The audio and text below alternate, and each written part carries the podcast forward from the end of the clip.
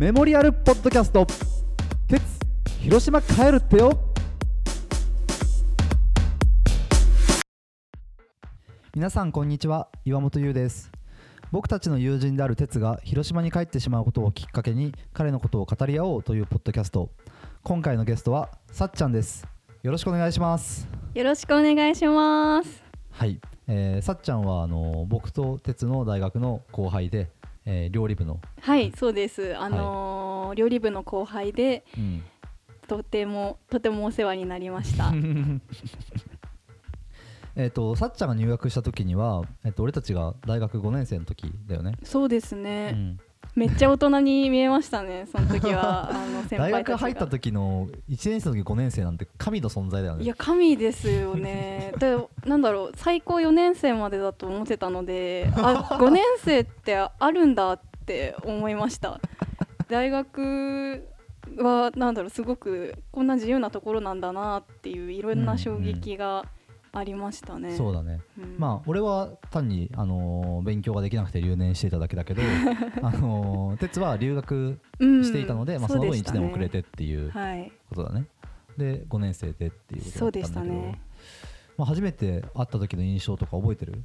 そのやっぱり最初はその、まあ、岩本さんだったりあのうん。部長がやっぱりすごくあの目立ってらっしゃったんでそっちの印象に引っ張られてたんですけどうん。だからすごいなんか料理部って元気いっぱいめっちゃマッシブみたいな感じだなと思ってたんですけどでもはい。そういくと哲さんってちょっとテンションが違うというか。うんうんおとなしいともまたちょっと違うんですけどん。なんかこう独特な雰囲気はあるなって思ってましたね。うんうん一番私打ち解けるの一番遅かったのも哲さんだったかも。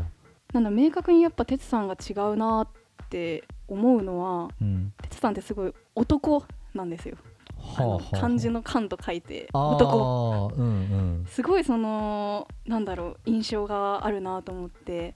えそのさっちゃんにとってその漢漢字の漢の男ってのはどういう印象なんでしょうね。ねやっぱこう一本木通ってるっていう。はいやなんだろう私そのあの、まあ、大学入学前までも結構割と女性が多いコミュニティにしかいたことがなくて、まああのなんだろう。もちろん男の子とも話すんですけどあんまり女性と男性の文化が自分の中でできてなかったっていうかあはいはい。なんだろう。それがまあ大学に入ってもうちの料理部ってかなり体育会系料理部じゃないですか。はいはい。あのそういう意味でそういうこうムキムキな感じのところに投入、てか自分が入っていったのが初めてだし、うんうん。その中でもなんだろう哲さんはまた他の方とは違うこう男をうん。感じたなっていう、なんかバンカラなところがあるというか。バンカラ？バンカラって言わない？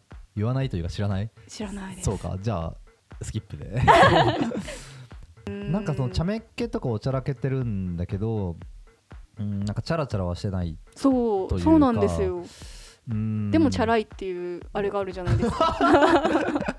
だからすごい謎なんですよね。うん。なんだろうね。なんかこううん。だからホストとかにはいるようなタイプのチャラさではない。そうなんですよ。だからそういううだからチャラいっうて、んうん。いやだからささっきさその他のメンバーは そうこだから。打ち解けるのが早かったっていうのは割と他のメンバーはさこう接待というかさ、そはいはいはい。のね後輩とかあるいは女性とかその、はいはいはい。に対してこうせ接待的にさうこんうタッチコミュニケーションを取ることができるじゃん。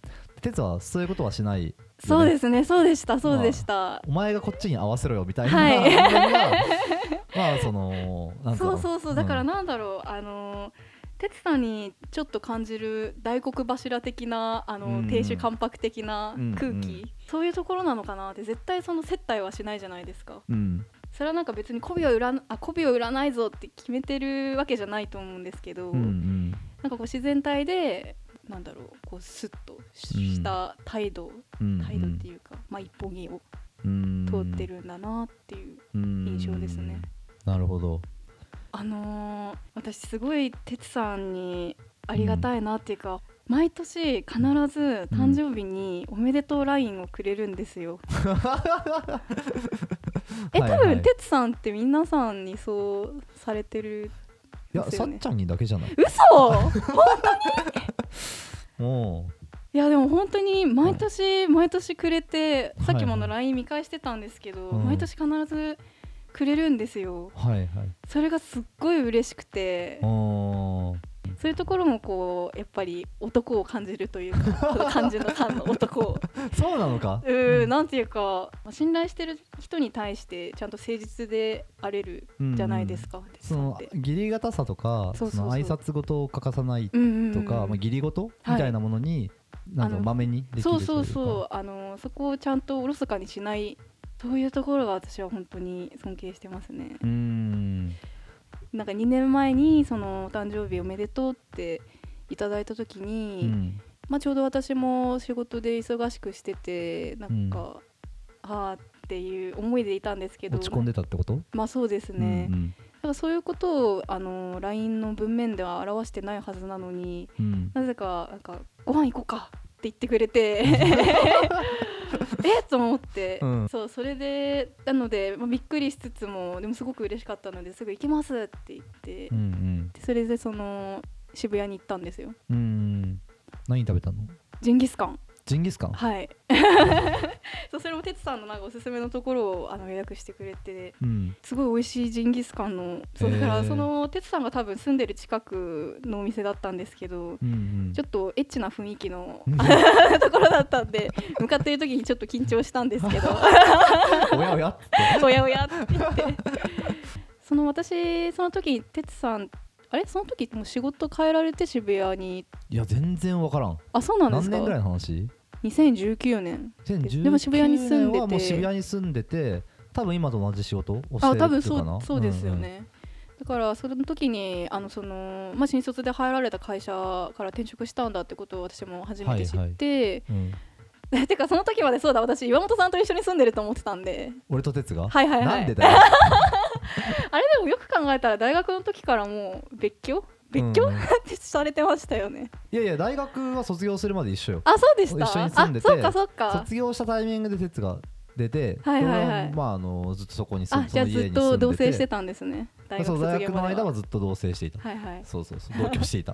ルームメイトだっそうだから、あのうん。なんだろう。まああのーたなんとなく俺と哲が一緒に住んでるそうそうそうイメージがあったってことね。あったんですあったんです、うん。だからまあそういう話をしたらいやいやうん。いやいや今はもう一人暮らしだよって言ってだから一人で住んでる哲さんがあんまり想像できなかったのであじゃあ自炊とかされるんですか？とか言ったらうんしてるしてるそれは嘘だろ。えでも言ってたんですでそれでその、うん。あの覚えてるのが、うん。いやしてるしてる炊飯器でって言われてえ炊飯器ってどういうこと？って思ってあお米を炊いてるってことですか？って言ったらうんなんかカレーとかって言われてえ？ってどどういうことですか？って言ったらその何？炊飯器にそのいろいろ材料を入れてその、うんあの炊く？炊飯を押すと、はいなんかできる料理が結構あるっていう。そうなんだよね。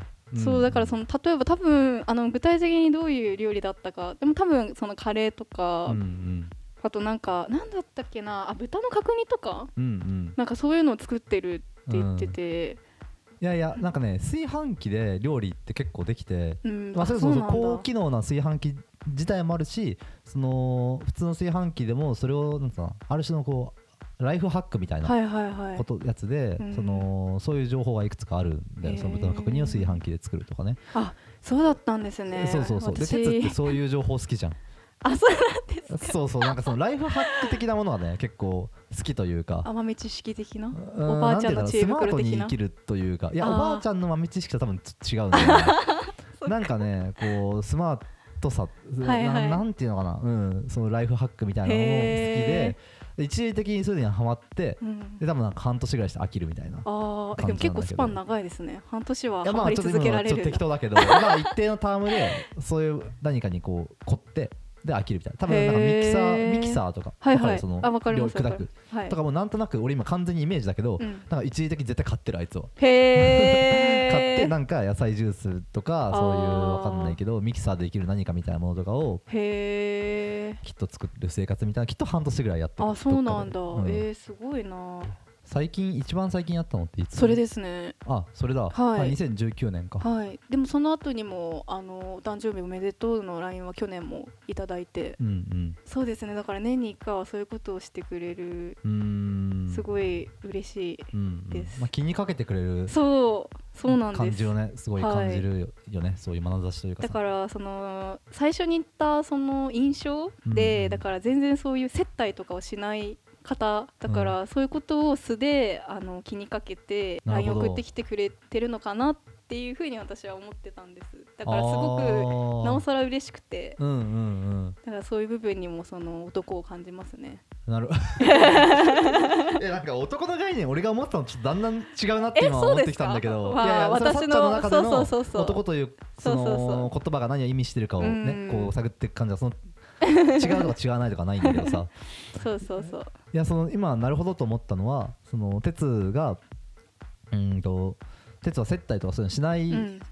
人だからこそそういうその連絡が素でこう送ってきてる。そう。なんか普通に気にかけて送ってきてくれるはいんだろうなっていうふうにはい思えるってことだよね、そうなんです。そうだよね。そう思ってなおさら嬉しいなっていう。うーんそうですね。まあでもあとは私の中の哲さんの印象っていうのはやっぱりボクサーですよね、うーん。あのー多分卒業間際うんとかでしたよね、そのボクサー。はいはいそううですよね。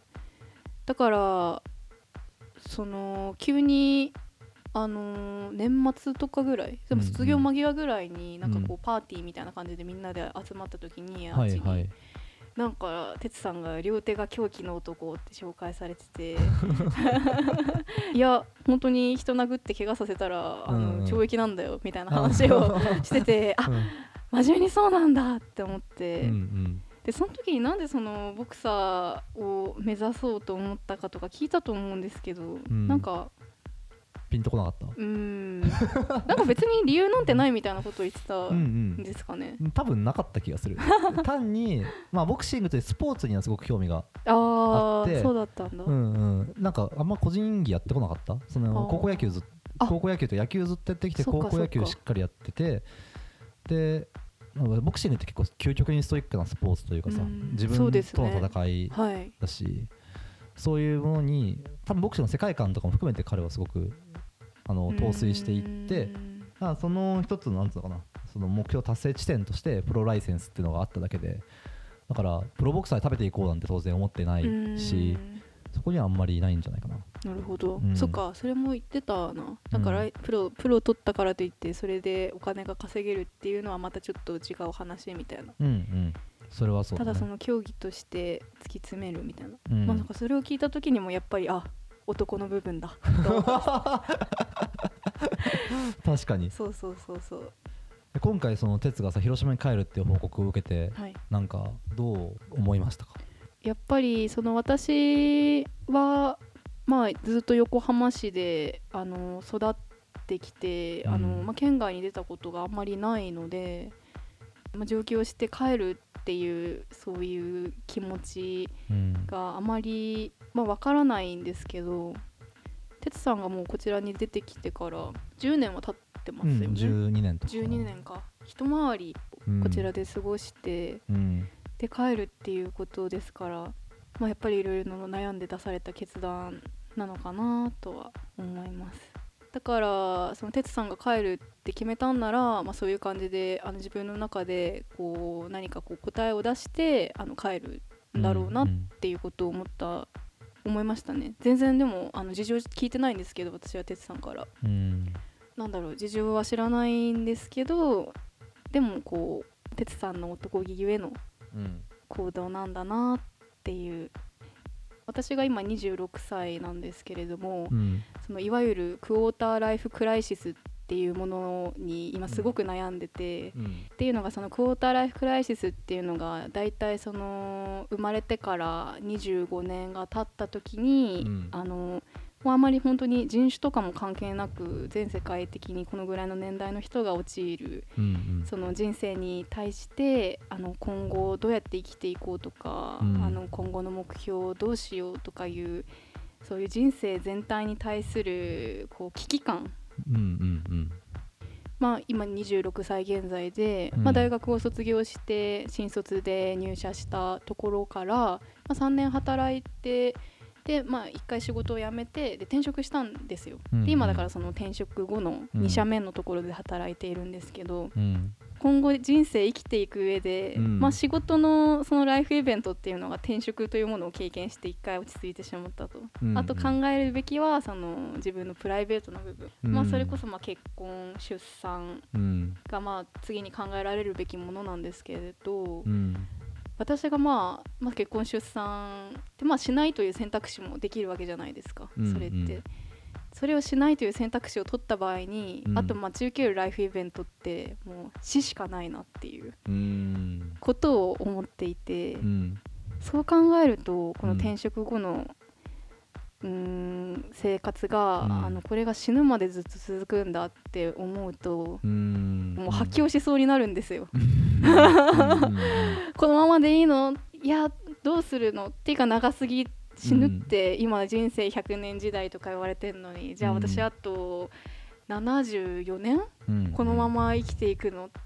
うん。えーここでじゃあその結婚出産っていう他人のつながりを得られない場合もうずっとこの気持ちのまま生きていくのって思った時にもううわーって なっちゃって。なるほど。それがその私はやっぱりそのずっと横浜で、まあ、うん。生まれ育って、うんあのそれこそその帰郷するとかの、まあ、ライフイベントがないからこういうふうに思っているのかなとか、うー。ん。これさっちゃんの抱える閉塞感とかをまあ正確に俺はつかみきれてないだろうなってまだねつかみきれてないだろうなっていう感じで前提で少し勢いで話してみるけどその束縛感とかクライシスが打破された状態っていうのを、まあ、精神的に自由が獲得されてる状態だというふうに置いてみるとやっぱりそのそういうものを獲得するのは思考することとか想像することとか、まあ、イメージすることだと思うんだよね。そうですね。うん。で他人の人生っていうものを今回だとまあ鉄っていう鉄の人生とかに思いを馳せるっていうことをすごくそれを具体的にイメージすることとかっていうことでその自分の人生を相対化したり、まあ、比較するって話じゃないんだけどこう人生ってものを抽象化してみたりとかそのあるいは自分の日常の解像度が上がることでその一日一日に違いを感じることで、まあ、彩りが人生に与えられるとかはいそのまあ究極的にやっぱりすごく思考することだと思うんだよね。こう他人の人生みたいなものとかを思うこととか考えることで、はいまあそれがまあ自分の人生も彩りを与える。それ何も考えないと日常の繰り返し同じような毎日を繰り返しているように思えるんだけれども、まあ、よくよく考えてみると毎日すごく違うなっていうこととかライフイベントというほどではないかもしれないけど、まあ、ライフイベントがなくてもこう人生を彩ることっていうのはきっとあると思うし、まあ、それははい。映画を読む、見るとか小説を読むとかもそうだと思うんだけれども、うんはい。なんかこう自由になるっていうか精神的に自由になることっていうのはそういうものから獲得できるんじゃないかなっていうふうに。そうですね。だから今回その哲さんのことを思ってこううん話をするっていう、あのお話をいただいた時も、うん。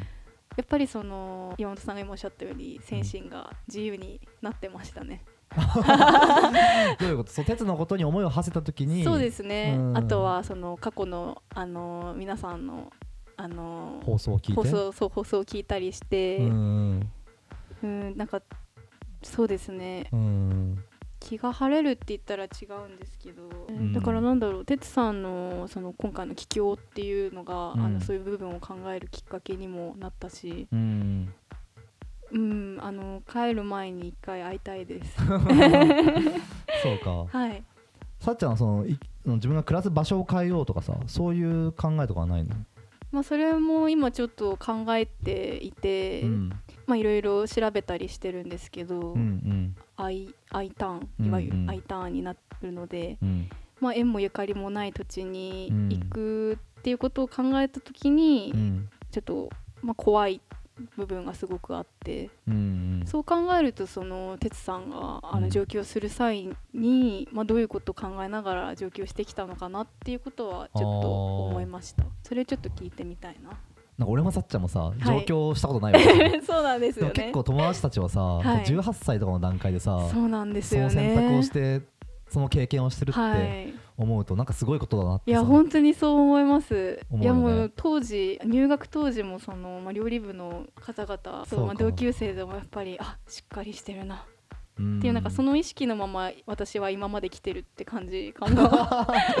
実家暮らしで、はい。ぬくぬくと。ぬくぬくいやまと。あそれはそれでねまたそこにしかないなんかこう独特の感性とかもさあると思うんだけど。そうですかね、うん。あるといいな。うんそうですね。だから、まあ、その地方に行きたいなっていうことを考えた時に、うん。踏み出すのはすごく怖いことですし、うん。だからそのうん。哲さんが、あの本当に18とかのまだまだ成人してない時か、うん。すごいなそう考えると。